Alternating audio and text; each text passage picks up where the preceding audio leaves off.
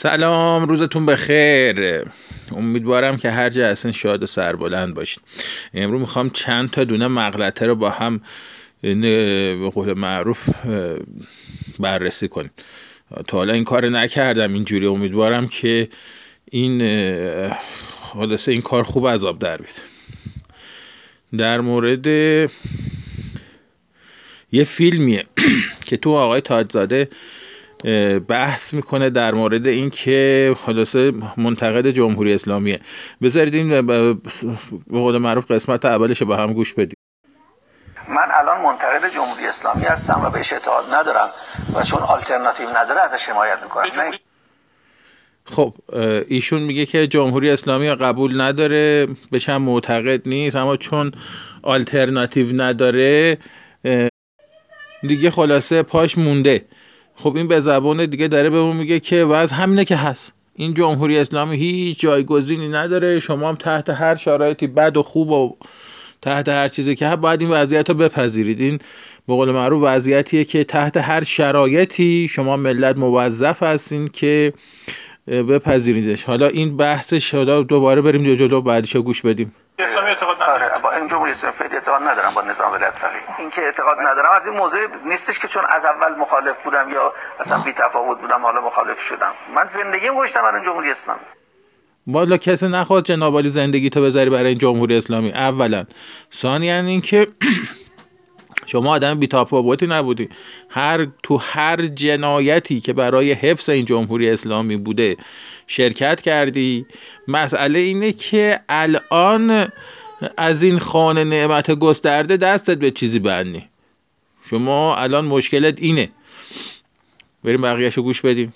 بعد یه نظامی در اومده هر کجاش انگوش می‌ذاری فساده. هر... خب انتظار داشته حکومتی که مطلقه از چیزی غیر از این باشه؟ اگر که قرار بود توش فساد نشه که اصلا غیر طبیعی بود. آقا جان اصلا غیر طبیعی بود. چیز درستی در نمیاد که. شما وقتی تمام قدرت رو تو دست یه نفر جمع می‌کنی اینا جز به اصول و بدیهیات علم سیاست.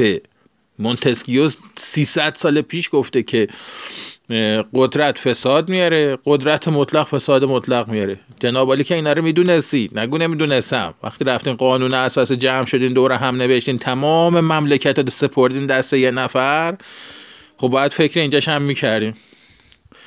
بقیهشو گوش بدیم. کجا انگوش می‌ذاری بیکفایتی 40 سال تورم دو رقمیه بس دیگه. خب چه تورم دو رقمی؟ زایده حکومت هایی که تمامشون هم فکرهای شما بودن. از آقای هاشمی رفسنجانی تا همه امروز که ما اینجا نشستیم مگه همه غیر از اصلاح طلب بودن؟ مگه ملت از احمدی نژاد و احمدی نژاد ها و ناطق نوریا نترسوندین؟ گلوار کشیدین پای صندوق رأی که به شما رأی بدن. خب مردم هم رأی دادن. جنابالی معاون وزیر کشور یکی از همه حکومت های اصلاحات بودین. اون قسمت ها حساب نمیشه. میشه. یعنی می‌خوای بگی تورم زیر سر یکی دیگه بوده. و بس دیگه. بابا 42 سال گذشته اینقدر دروغ نگو. چش تو چش مردم و خبرنگار تلوی دوربین میندازه دروغ میگه. یه جا باید قطع کنیم دیگه. جامعه چجوری بگم با این وضع؟ معترضم شرکت نمی‌کنه تو انتخابات. تظاهرات شرکت نمی‌کنه میکشیمشون بابا انقلاب کردیم که محورش که میگیم 15 خرداد توی تظاهرات که مردم میگن چرا بنزین گرون شده؟ بیشتر 15 خرداد آدم بکشید. چی قابل دفاعست؟ چرا کله این یکی خوب گفته. شما وقتی یه حکومت دیکتاتوری میاری سر سواری ملت می‌کنی دقیقا همینطور میشه. اتفاقا این اینم وضعیت طبیعی حکومت های توتالیتر و قاتل و دیکتاتوره. یعنی که اگه برین تاریخ انقلاب کبیر روسیه رو بخونین روز یک شنبه سیاه جزء آشورای کمونیست هاست اما وقتی خودشون به قدرت رسیدن میلیون ها آدم و زنده زنده کشتن خفه کردن سوزوندن گورای دست جمعی درست کردن. همین اتفاق تو نمی‌دونم کوبا هم افتاده همین اتفاق تو زد و خوردهای قبل از به قدرت رسیدن هیتلر هم اتفاق افتاده. اینا رو به اینا زیاد توجه نکن. اینا همش به قول معروف مغلط هست. دروغه. این داره چی بهش میگن؟ مظلوم نمایی می‌کنه. آنارشیست نیستم. آدم خامی هم که نیستم. بگم حالا اینا برن ابن زیادم بیاد بهتر از ایناست. نه دلم نمی‌خواد ایران به هم اگر شما عزیزم برو ایران به هم نخواهد ریخت. ایران انقدر بزرگه انقدر قدرت توش هست که جناب با بودن و نبودن شما اتفاقی نخواهد افتاد توش. همچنین من به جناب قول میدم که در صورت سقوط این نظام انقدر طرفدار نخواهید داشت که بتونه مملکت رو به یه چالشی بکشونه مثل سوریهش بکنه. اون سوریه که شما میری می‌بینی الان به اون روز افتاده سر اینه که روش توافق کردن که به اون روز بیفته. باید ببینیم سر ایران کی پیدا میشه که بعدها به شما انقدر اسلحه برسونه که شما بخوایم جلوی حکومت بعدی وایسی روزی جمهوری اسلامی به هر نحوی از بین بره یا براندازی صورت بگیره فکر می‌کنید بعد از اون چه اتفاقی میفته هیچ آلترناتیوی نیست. بگید کی؟ حزب الله یه چیز میگه سلطنت طلبش یه چیز میگه مجاهد خلقش یه چیز میگه مارکسیستش یه چیز میگه سکولارا یه چیز میگه مشکل بزرگ ایشون تو این قسمت اینه که همه رو با یه چوب روند. یعنی شما فکر می‌کنید که مثلا سلطنت طلب با نمی‌دونم مجاهد با نمی‌دونم کمونیست یه وزنه سیاسی دارن آیا اصلا منطقیه برای شما این که یه مش بچه جقله مثلا مثل نمی‌دونم این خانوم سپید قلیان ها نمی‌دونم اون یارو لیلا حسین زاده اینا جمع شدن پرچم سرخ دستشون می‌گیرن این شد وزن سیاسی؟ پایگاه اجتماعی افراد کجاست؟ پایگاه اجتماعی سلطنت طلبا کجاست؟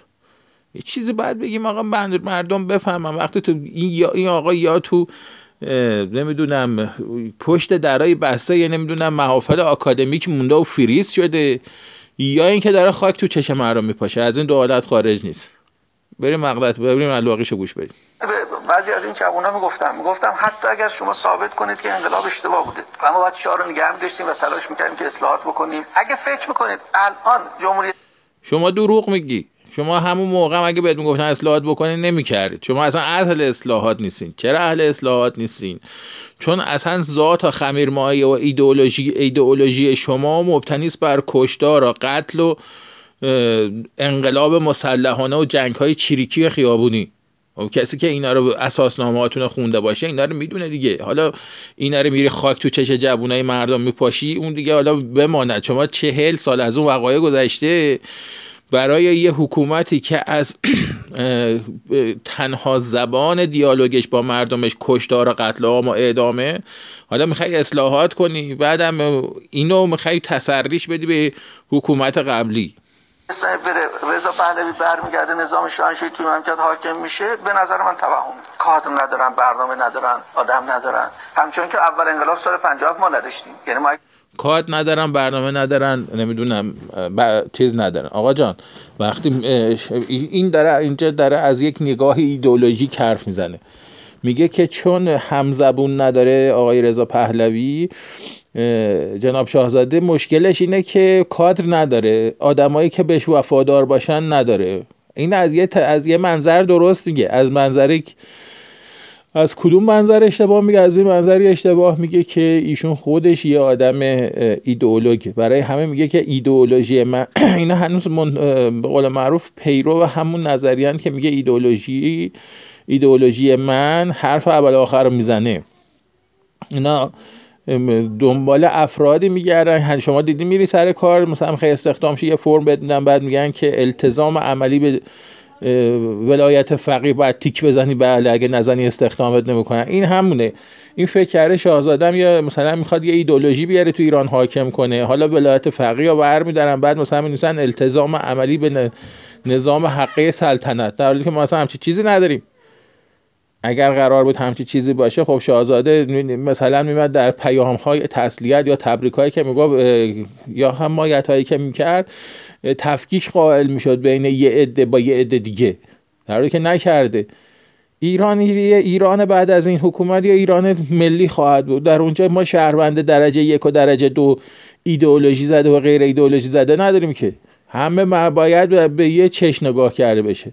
شهروند درجه دو نخواهیم داشت. نمی‌دونم زنان با حقوق پایمال شده نباید داشته باشیم.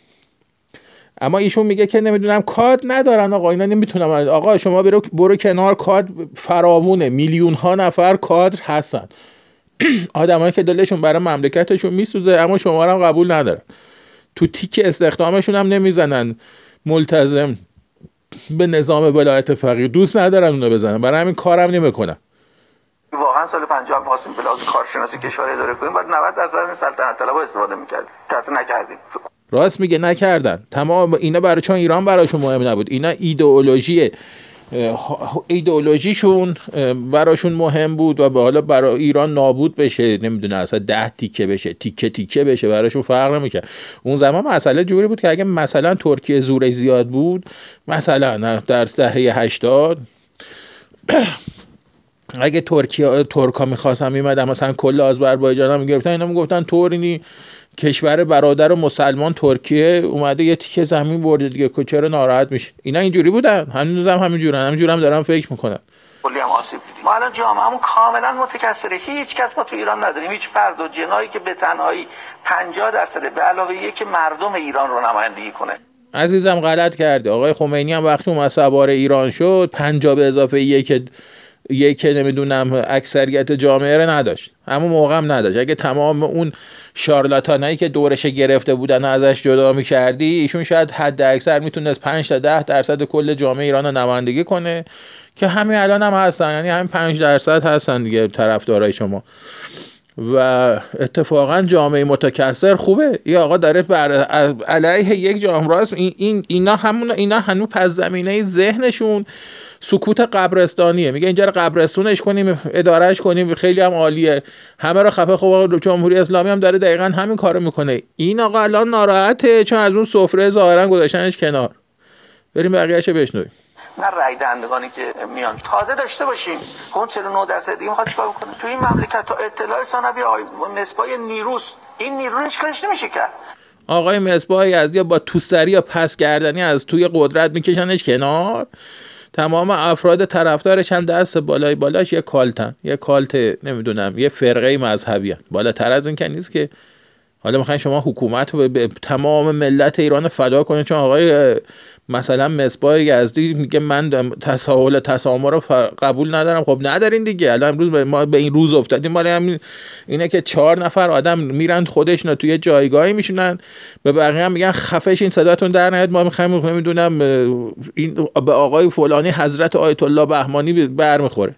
تنها کارشیم که که مجبورش کنیم که تو به قواعد بازی باید تن بدی. امکان نداره. شما به هیچ وجه من الوجود این جامعه ای که متکثره چجوری می‌خواد قدرت رو وادار کنه؟ نمی‌دونم به قواعد بازی تن بده. این شعار چرت و پرته.